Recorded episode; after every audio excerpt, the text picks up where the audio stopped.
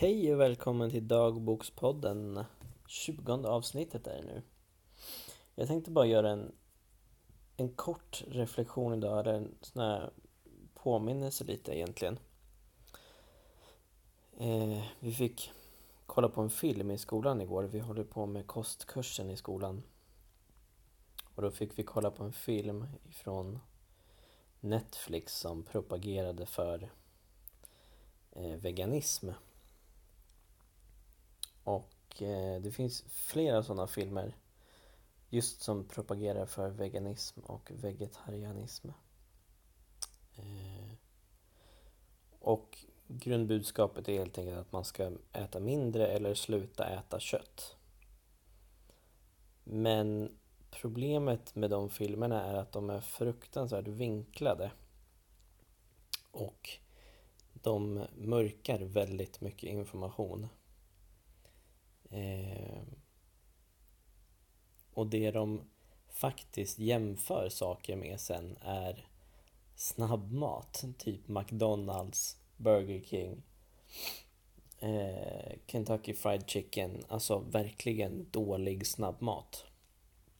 Så de jämför liksom inte rent kött med veganism utan snabbmat som vi vet är dåligt för att oavsett om det är kött eller grönsaker så finns det dålig snabbmat som, är, som förstör våra kroppar.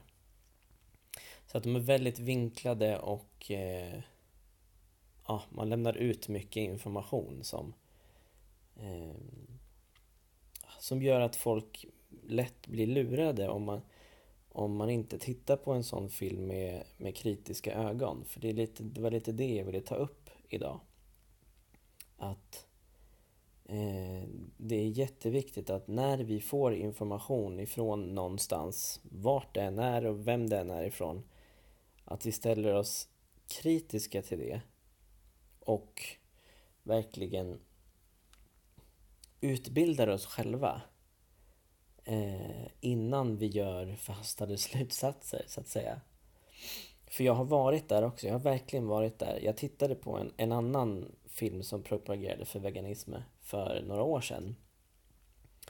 Eh, och då blev jag verkligen helt såld på den och tänkte att shit, jag måste sluta äta kött. Så då gjorde jag det. Jag blev vegan under ett tag.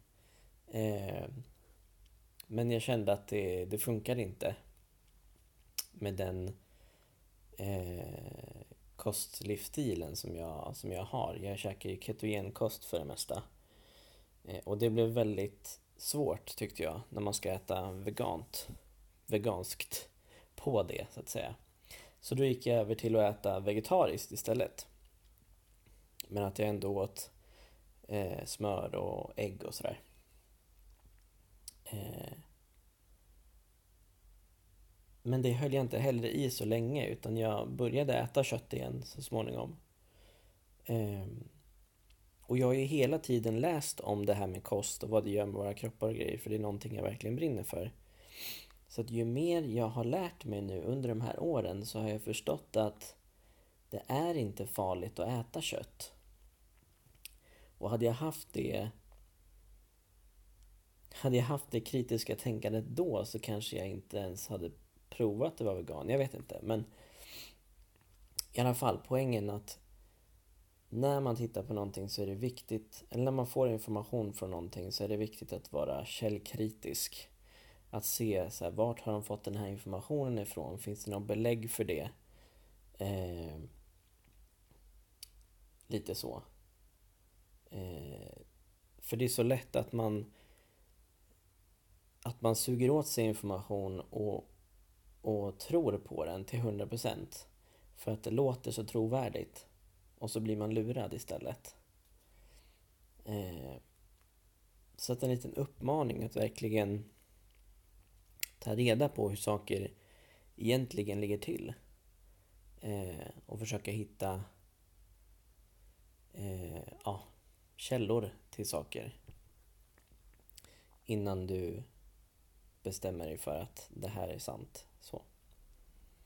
Handlar lite också om att ha ett öppet sinne, tänker jag. Att man är öppen för, för allting. Eh, att man inte fastnar för en sak och sen bara aldrig kan ändra sig på den punkten utan att man, man är öppen för att ta in, få in ny information och nya perspektiv och nya sätt att tänka på. Eh, för att hela tiden utveckla sina, sina värderingar och åsikter, tänker jag. Eh, så att vi inte fastnar i, i det vi är just nu, utan att vi kan, att vi kan komma framåt och utvecklas i vårt sätt att tänka och vara och sådär överhuvudtaget. Så summa summarum, var källkritisk och använd dina kritiska ögon och tankar när du eh, får information någonstans ifrån. Mm. Det var det. Tack för idag.